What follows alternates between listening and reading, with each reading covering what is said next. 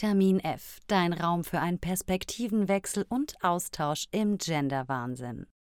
Hallo und herzlich willkommen bei einer neuen Folge von Vitamin F, dem Podcast. Heute äh, fangen wir mit einem größeren Themenblock an für unseren Podcast. Es geht um How to Ally, um den täglichen Prozess, sich gegen intersektionelle Diskriminierung einzusetzen, sich gegen Sexismus einzusetzen. Und äh, damit wollen wir heute mal starten aus unserer Perspektive. Wie ich gerade beschrieben habe, gibt es im Feminismus viele Strömungen.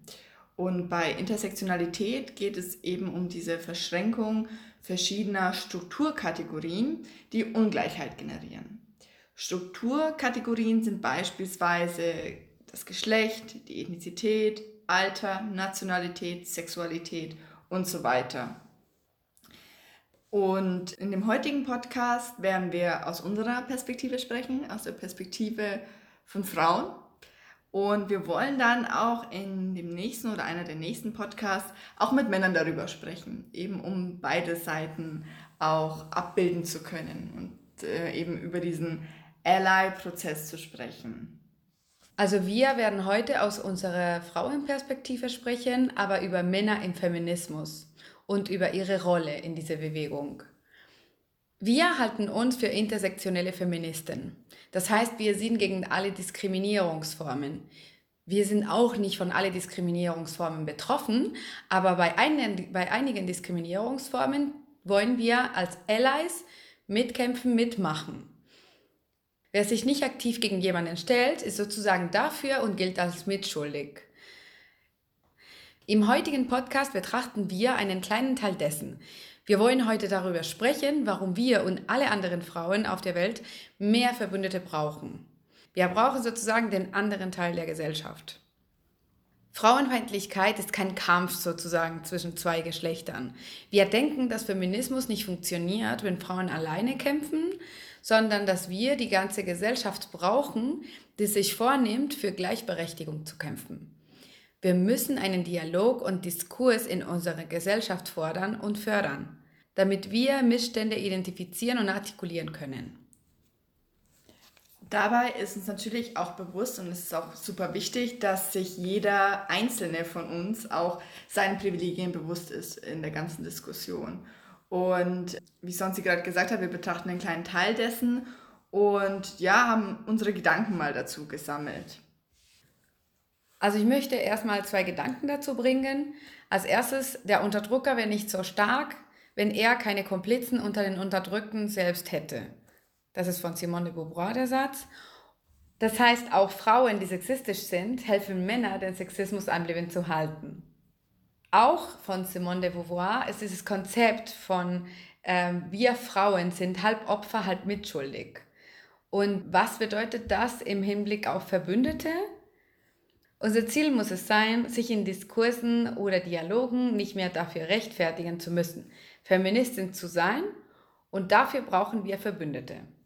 Mein Gedanke noch dazu ist, ähm, auch Simone de Beauvoir ist etwas, ich sag mal schon älter und ich sehe mich nicht als Opfer. Gell? Wir sind mhm. keine Opfer, aber wir brauchen trotz, also wir sind aber trotzdem Mitschuldige und wir brauchen trotzdem Verbündete, damit wir uns dafür einsetzen können.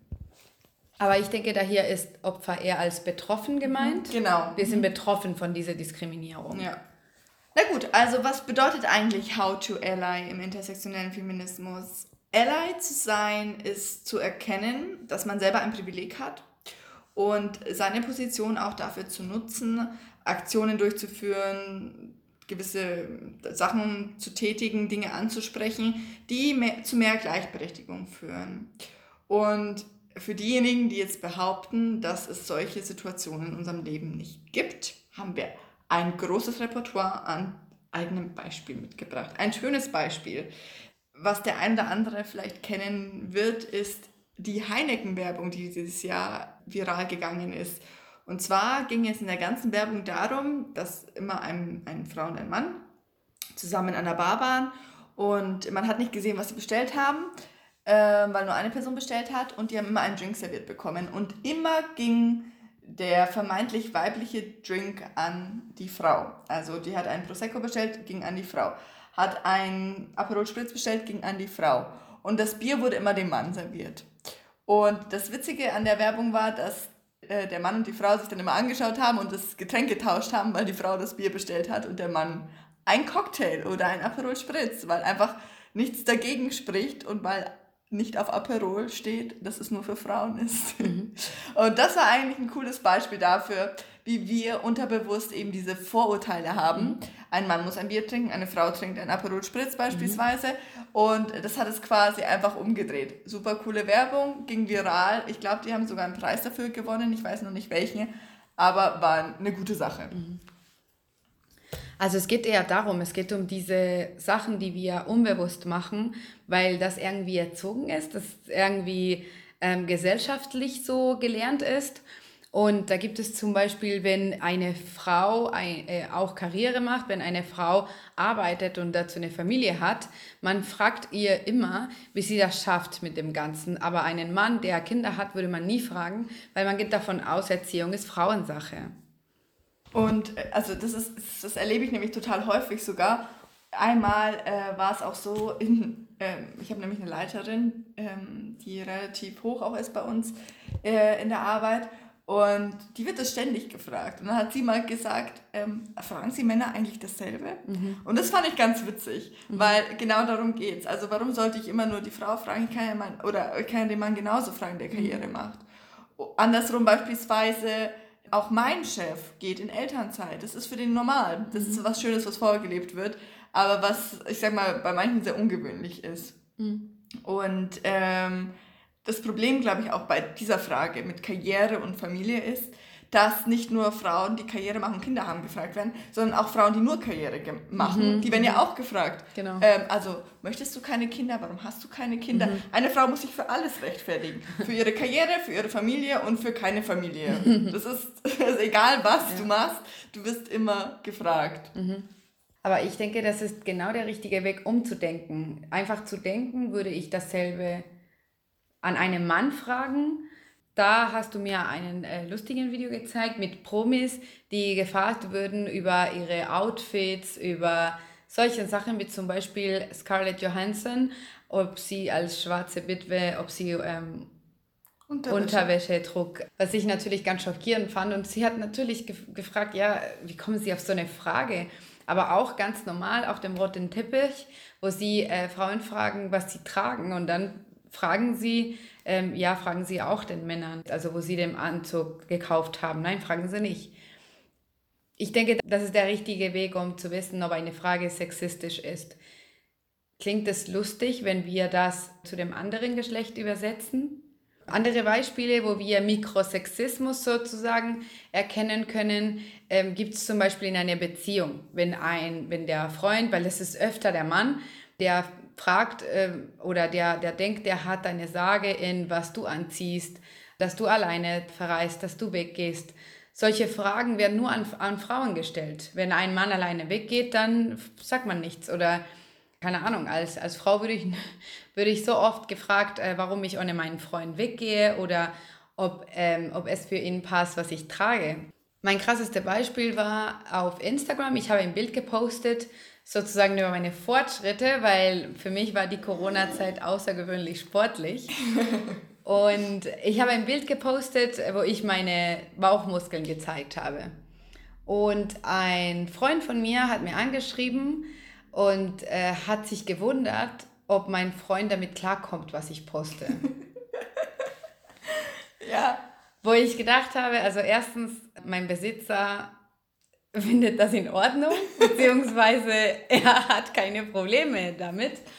Aber ähm, es ist ein bisschen traurig zu denken, andere Frauen würden sich kontrollieren lassen. Und das ist ein, Anfang, ein Anfang von Gewalt. Dass dein Mann sagt, was du tragen sollst, dass dein Mann deine, dass dein Mann deine SMS liest oder dein WhatsApp, dass sie deine Passwörter haben. Es ist genauso schlecht Mann gegenüber Frau wie andersrum. Also ich kannte eine, die hatte alle Passwörter von seinem Freund und hat täglich alle Nachrichten durchgelesen. What? Das ist auch krank. Ja. Ähm, aber was ich ihm erklärt habe, ist, ähm, ja, würdest du dich auch Gedanken machen, wenn ein Typ Bilder von seinen Muskeln postet? Und ich denke, das ist genau der Punkt. kann die Frage sozusagen geschlechtlich übersetzt werden? Ist es dann lächerlich? Dann ist es sexistisch. Ja, also ich ähm, wurde tatsächlich, äh, für alle, die mich noch nicht kennen oder äh, viele kennen mich nicht, aber äh, ich verreise gerne und ich verreise auch gerne allein. Ich habe damit gar keine Probleme das ist ja, es fängt ja schon, also selbst meine Großmutter hat mich gefragt, ob das für meinen Freund in Ordnung mhm. ist, ob ich alleine jetzt auf Reisen gehe. Mhm. Und das fragen mich auch tatsächlich auch viele Mädchen, also meine Freundinnen, mhm. sowohl als auch Kumpels, mhm. die dann sagen, ja, also äh, ist dein Partner eigentlich damit einverstanden, dass du alleine verreist?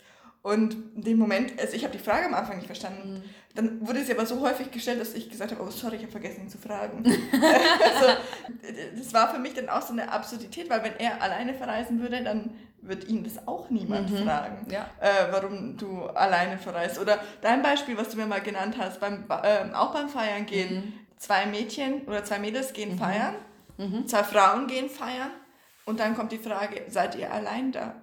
Mhm. Nein, wir sind zu zweit, wie du sehen mhm. kannst.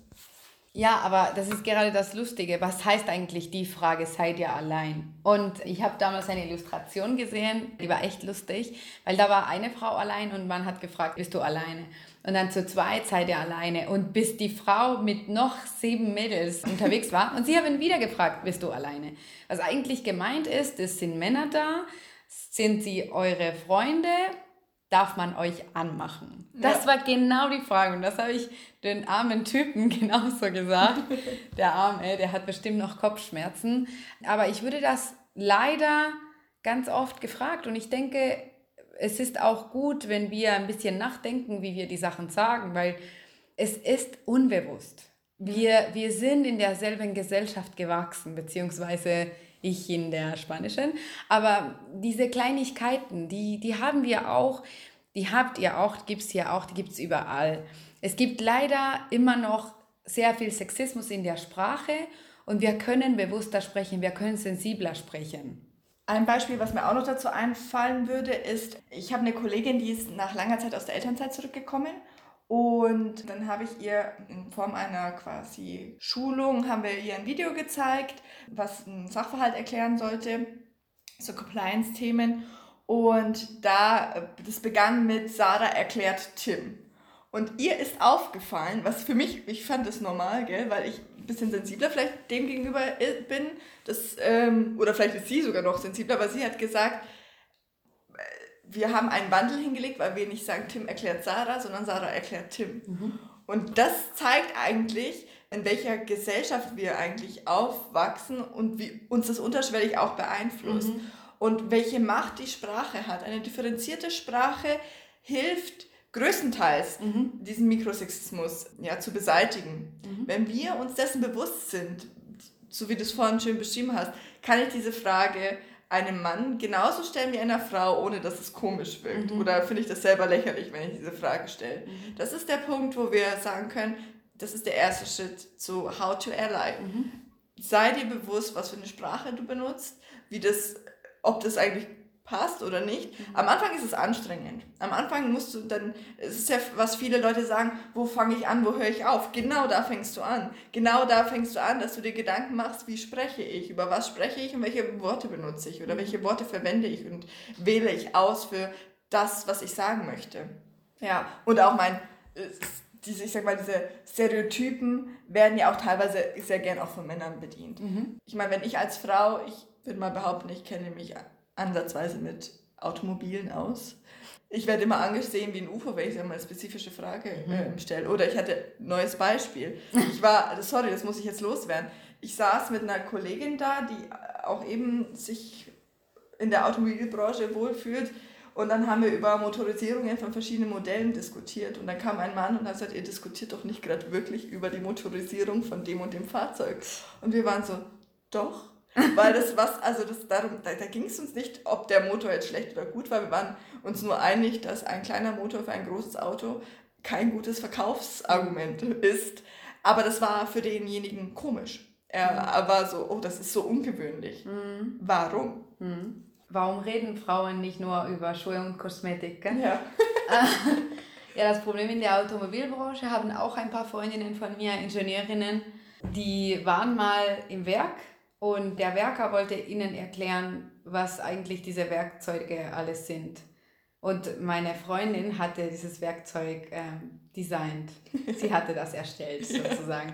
Von daher davon auszugehen, dass es, weil es eine Frau ist, dass sie vielleicht die Assistentin ist oder ähm, eine Azubi, weil sie jung aussieht. Also es, ist, es, es geht auch weiter mit anderen Diskriminierungsformen. Es geht jetzt nicht nur um das Geschlecht, leider gibt es auch eine Diskriminierungsformen äh, alterbasiert. Aber Frauen und vor allem junge Frauen, sie werden immer bevormundet, heißt es? Genau.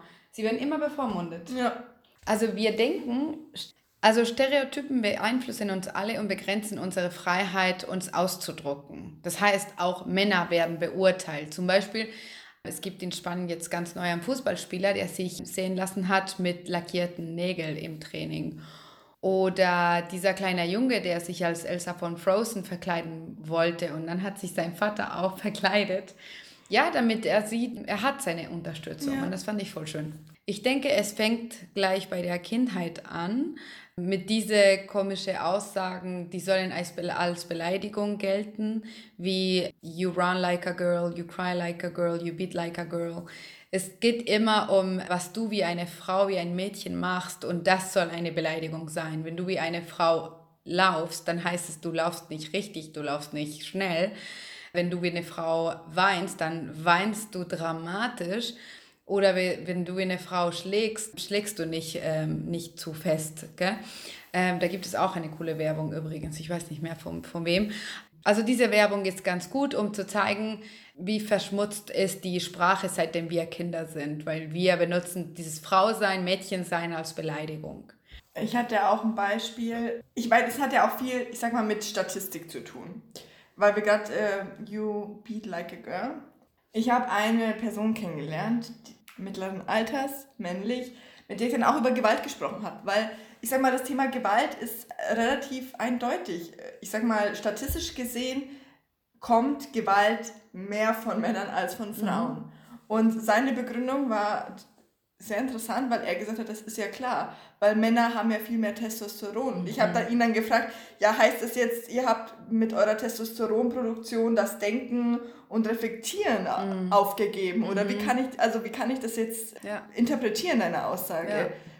Es ist ja nicht so, dass alle Männer per se gewalttätig mhm. sind mhm. und keine eigenen Entscheidungen treffen können mhm. und nicht selber nachdenken können und sich nicht kontrollieren können. Mhm. Und das ist, das zeigt ja diesen, diese Wurzeln, den Ursprung von, von der Art und Weise, wie wir denken, von diesen Stereotypen, die sich, ich sag mal, von der Kindheit bis in, ins Berufsleben durchdringen, weil ich meine, es ist ja genau dieselbe Diskussion, wenn wir sagen, das ist ein typischer Frauen, das ist ein typischer Mannberuf. Nein, ist es nicht. Es gibt, es gibt keine typischen Frauen- oder typischen Mannberufe. Es gibt nur traditionell, statistisch gesehen, historisch betrachtet mehr Männern in diesem Berufsbild und mehr Frauen in dem anderen Berufsbild. Das ist aber nicht in Stein gemeißelt, das ist einfach nur aus der Historie gewachsen mhm. und bildet den Status quo ab. Aber es das heißt nicht, dass nicht mehr Männer Pfleger werden können oder Kindererzieher werden können mhm. und nicht mehr Frauen klassisch äh, in IT oder Automobil oder was auch immer für eine Branche gehen mhm. können. Ich denke, das ist genau das jetzige Problem. Wir kämpfen dafür, dass es mehr Frauen in diese sogenannten MINT-Berufe gibt, weil wir davon ausgehen, Mädchen als kleine Kinder denken nicht dran an, keine Ahnung, an Medizin, Ingenieur und solche Berufe zu besetzen. Aber denken wir an Männer, die auch unter diesem Stereotyp leiden und dann können diese, diese andere Berufe nicht ausüben, wie du gesagt hast, Nico, wie Pfleger werden oder Erzieher oder sogar Koch. Ja. Also wie vorher gesagt, die richtige Wortwahl hilft uns grundsätzlich auch in anderen Diskussionen etwas offener zu sein. Diese Sensibilisierung, die wir in der Sprache erstmal bringen, kommt auch in den Kopf rein und wir werden dafür dann offener. Darüber hinaus hat es auch einen Einfluss im Verhältnis und Beziehungen. Zum Beispiel im Vatersein gibt es die Aussage, was für ein Glück, dein Mann hilft zu Hause. Von wegen helfen, das ist keine Frauensache. Er hilft nicht, er macht mit, weil das auch sein Haushalt ist und das gehört dazu. Oder auf Spanisch reden wir vom Padrazo, der große Vater. Ein Vater, der sich um seine Kinder kümmert, der wird so gut gesehen, der ist ein Held. Oder auch in Beziehungen, dass es immer auch so ein Ding ist, dass davon ausgegangen wird, dass der Mann deutlich mehr verdient wie die Frau. Mhm. Das, ist, das ist meistens nicht so. Und es ist auch überhaupt nicht schlimm so. Also, dass, dass wir immer davon, es sind so diese Stereotypen auch, die ich muss auch sagen, Jahre, jahrelang auch ähm, als Studentin auch im Kopf hatte, als ich im Service gearbeitet habe, dass die Rechnung direkt zum Mann geht. Das muss nicht so sein. Und es hat auch nichts mit Männlichkeit oder Weiblichkeit zu tun. Mhm. Ich sag mal, es gibt genug Beispiele, wo die Paare entweder dasselbe verdienen oder es, es gibt Unterschiede, aber es ist nicht mehr dieses klassische Bild, dass der Mann per se der Ernährer der Familie mhm. ist. Das ist ein, das ist ein veraltetes, ein mhm. antiquiertes Bild. Ja. Du hast mir ja diese UN-Kampagne noch gezeigt gehabt, He for She hieß die, sehr interessant, könnt ihr auf Instagram und ich glaube überall im Netz mal googeln und nachsehen, wo ganz viele, äh, gerade während der Corona-Zeit, ganz viele Videos und Bilder gepostet worden sind, wo eben auch sichtbar gemacht wurde, mhm. dass Männer sehr wohl im Haushalt ja. einen Job haben auch. Ja. So genauso wie die Frauen. Das ist nicht nur unterstützend, so wie gesagt, das ist einfach ein part of it. Das ist ein Teil genau. davon. Genau. Und das, damit sollte ja mit dieser Sichtbarkeit, sollte es ja auch wieder normalisiert werden, dass Männer nicht nur im Haushalt helfen, sondern einfach ein Teil dessen sind. Und der Hintergrund war ja, das hattest du mir eigentlich schön erläutert, dass eben Frauen, in der viele Frauen bestimmt eine Doppelbelastung erfahren haben in dieser Zeit. Mhm. Du musstest dich um die Kinder kümmern, du musstest deiner Arbeit nachgehen und du musst auch noch Haushaltstätigkeiten machen. Mhm, mh. Ja, weil wo, wo diese äh, dritte Stelle gefehlt hat, wo die Kinder immer gegangen sind, wer auf die Kinder aufgepasst hat oder die Schule, ähm, dann ist man davon ausgegangen, okay, das ist Frauensache, wenn die Kinder zu Hause sein müssen wegen Corona, dann passt, passt schon die Frau äh, auf die Kinder auf. Und die Männer kümmern sich nicht darum und da ist die Frau, so wie du gesagt hast, doppelt belastet. Und deswegen hat äh, die UN durch He for She diese Kampagne geführt, um zu visibilisieren und dafür zu normalisieren, dass äh, Männer auch sich um Haushalt kümmern. So sollte es eigentlich sein. Also ich finde es auch ein bisschen schockierend, dass wir im 21. Jahrhundert uns Gedanken ja. machen müssen. Ich würde keinen Mann nehmen, der denkt, ich bin seine Mutter. Ja. Ich habe äh, auch ein gutes Beispiel, weil ich es gerade im täglichen Arbeitsleben spüre. Ich habe nämlich einen Kollegen, dessen Frau einen sogenannten systemrelevanten Beruf ausübt und er jetzt quasi allein mit seinen Kindern daheim sein muss. Mhm. Ähm, ich unterstütze ich unterstütz ihn jetzt wiederum, weil ich keine Kinder habe. Und ich mache das auch sehr gern, weil ich sowas gerne unterstütze auch. Aber das zeigt nochmal, das war nämlich auch eine interessante Statistik, dass eben viel mehr Frauen in diesen sogenannten systemrelevanten Berufen zu finden waren als Männer. Mhm. Und das Beispiel fand ich jetzt bei meinem Kollegen einfach super, dass er gesagt hat, ja, seine Frau muss jetzt arbeiten gehen. Und er hat jetzt die Kinder am Hals, solange die Kitas geschlossen haben und die Kindergärten und die Schulen. Und hat, da hat er diese Doppelbelastung mhm. gespürt. Und ich glaube, für ihn hat es schon vielleicht auch ein Stück weit Überwindung gekostet, das zu artikulieren, weil mhm. er hat, es hat sich meinem Chef anvertraut und dann sind wir ins Gespräch gekommen ob ich ihn nicht eben unterstützen könnte, was klar für mich in dem Moment einfach war, weil ich habe keine Doppelbelastung gespürt mhm, mhm. selber. Aber ich denke, das ist auch so ein sehr interessanter Gedanke gewesen mhm, mhm, äh, aus dieser ganzen Krisenzeit, in Anführungszeichen. Ja. Vor allem, weil jetzt nicht als Last gesehen, Kinder erziehen, Kinder kriegen ist wichtig für die Gesellschaft und viele Männer wollen sich um seine Kinder kümmern. Ja. Viele Männer wollen ihre Kinder erziehen, viele Männer wollen Zeit mit ihren Kindern verbringen. Und es ist einfach schade, dass die Firmen bzw. die Gesellschaft davon ausgeht, dass sie das nicht wollen, dass sie das nicht machen, dass sie das nicht können. Ja. Meine Friseurin hat mir gesagt, sie hatte eine Kundin, die gesagt hat, ich muss mich beeilen, mein Mann passt gerade auf unser Kind auf. Und meine Friseurin hat gesagt, ja, das ist auch sein Kind, oder? Ja. Ich habe einen Kollege zum Beispiel, der möchte seine Kinder erziehen und seine Freundin sagt, nee, ähm, das ist nicht seine Sache. Und bei diesen Beispielen sehen wir, dass das Sexismus, Mikrosexismus, dass es auch Männer begrenzt, dass es auch Männer stört und seine Freiheit wegnimmt. Warum ja. dürfen sie die Entscheidung nicht treffen können? Warum dürfen sie sich auch nicht für sowas entscheiden? Ja, jetzt kommen wir natürlich zu der Frage, Sonsi, was unterscheidet einen Verbündeten von einem Nicht-Verbündeten? Und ähm, da geht es darum, was können wir alle anders machen? Was können, kann, können wir Frauen anders machen? Was können wir Männer anders machen? Einen guten Punkt, den wir, glaube ich, jetzt auch deutlich gemacht haben, ist Sprachgebrauch und aktiv daran zu arbeiten, Stereotypen nicht zu denken mhm. und die wegzulassen. Mhm. Das erfordert also das Aufwand, das erfordert Energie und es erfordert jeden Tag, sich daran zu erinnern. Und jetzt können wir mal schauen, was können Männer machen, was können Frauen machen. Wir haben darüber gesprochen, wie sich Männer unter Männer unterhalten und wie sich Männer Frauen gegenüber unterhalten. Mhm. Also unser Ziel war es ja im kommenden Podcast mal genau eben auch andere Männer zu interviewen, zu befragen, mit ihnen ins Gespräch, in Diskurs zu treten wie sie die Situation sehen, weil wir natürlich jetzt nur über unsere Erfahrungen Klar. sprechen konnten. Aber ich bin auch schon oft an dem Punkt gewesen, dass Männer zugeben, dass manche Gespräche anders geführt mhm. werden, wenn sie unter Männern sind. Und sei es nur quasi entweder im Gespräch, online und offline. Also mhm. auch Männerchats mhm. ja. oder Chatverläufe sehen manchmal etwas anders aus, als wenn du dich mit ihm unterhältst. Ja, also viele Männer geben zu, dass es ähm, in diese Männer-WhatsApp-Gruppen, dass es Porno-Videos geschickt werden oder ja, einfach Bilder von Frauen sexualisiert geschickt werden. Wie redet ihr über Frauen? Redet ihr respektvoll oder werden sie auf einmal als Objekte betrachtet? Ist selber auch bei Frauen. So, das gibt es auch bei Frauen. Es gibt es noch nicht so häufig bei Frauen. Man muss dazu sagen, äh, weil ich weiß ganz genau, wenn ein Mann das jetzt ja. hört, sagt er, ja, sowas machen Frauen doch auch. Nein, Frauen machen sowas nicht in diesem Ausmaß. Nein, Nein. machen sie nicht. Nee. Und ich bin bei viele, viele äh, Frauen-WhatsApp-Gruppen drin und nee, also das habe ich sehr wenig. Auf jeden Fall, da gibt es zum Beispiel Sachen, die man machen kann als Mann. Eigentlich, was ein Mann tun kann in der Situation, ist zu schauen, ja, wie er Frauen betrachtet, wenn er über Frauen spricht in diese Männer-Chatgruppen oder die Witze, die gemacht werden. Also für mich, Humor prägt Kultur. Die Witze, die gemacht werden, wie zum Beispiel, du bist heute Babysitter oder Ganz bekannt, hast du deine Eier verloren, seitdem oh, du mit XY ja, zusammen genau. bist. Das ist, das ist genau das Problem. Wenn wir meinen, das hat mit, einer, mit einem Verlust von Maskulinität zu tun. Du bist kein Mann mehr, wenn.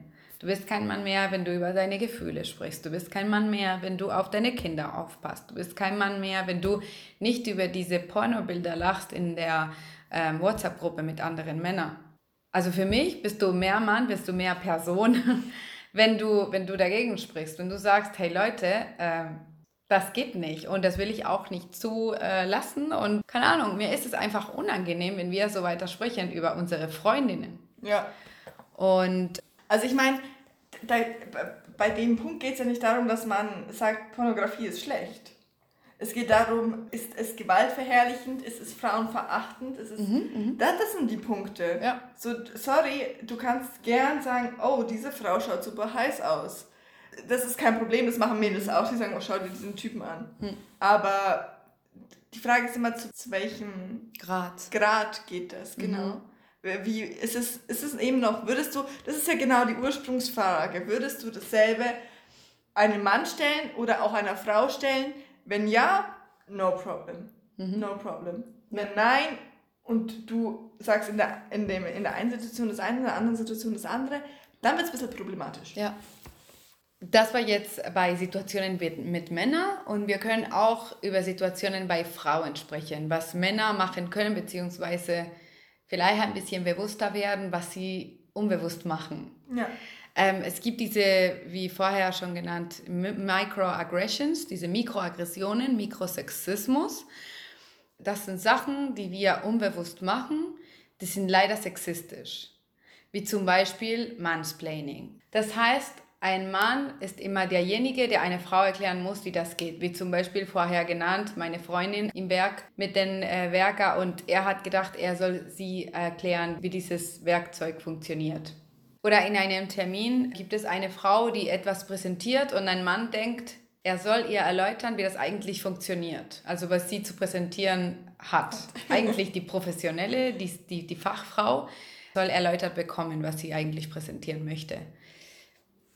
Ein gutes Beispiel ist ähm, von dem Buch, was wir beide gelesen haben. Mhm. Ich würde da gerne einen kurzen Satz daraus lesen. Es gab Männer, die erklärten, dass es keineswegs ein geschlechtsspezifisches Phänomen sei, wenn Männer Frauen die Welt erklären.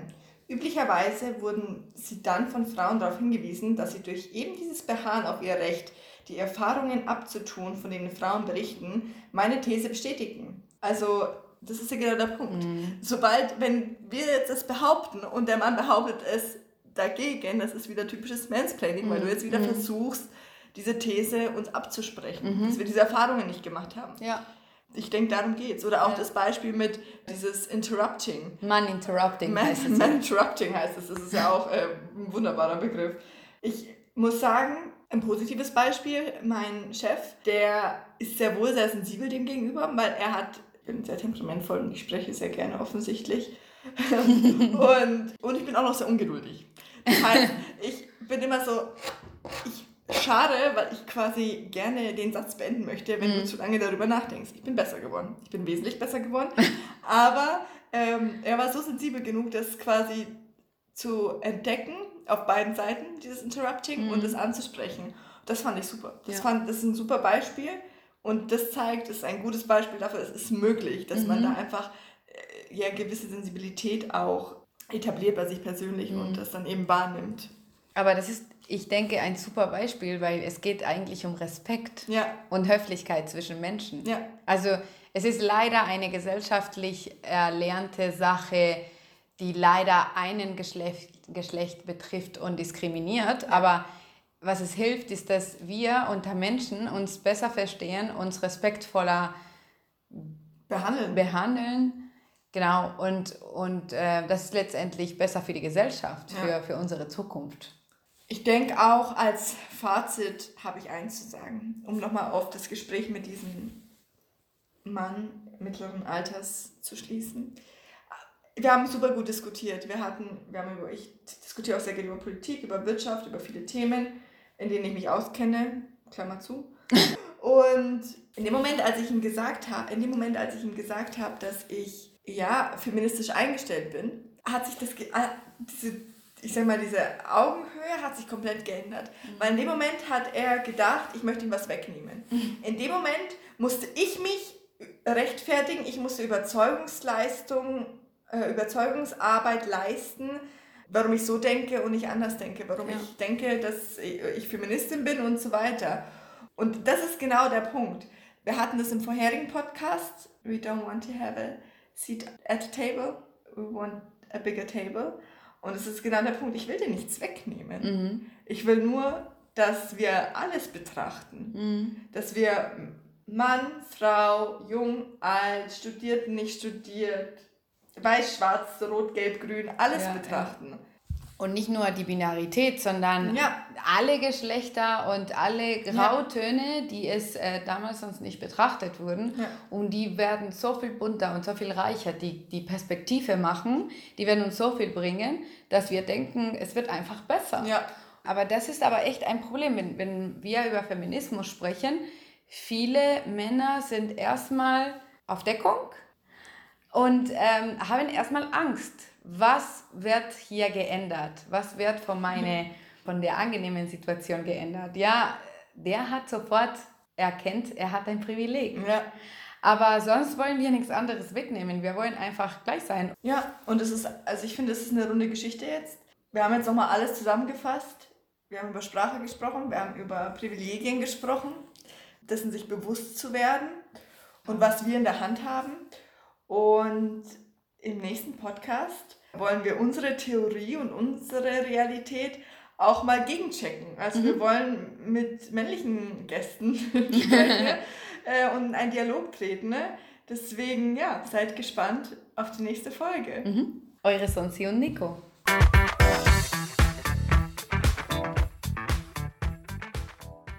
Unser Perspektivenwechsel und Austausch geht weiter. Wir sind mit Vitamin F auf Instagram unter Vitamin F Podcast oder schreibt uns eine Mail vitaminfemale.podcast at gmail.com.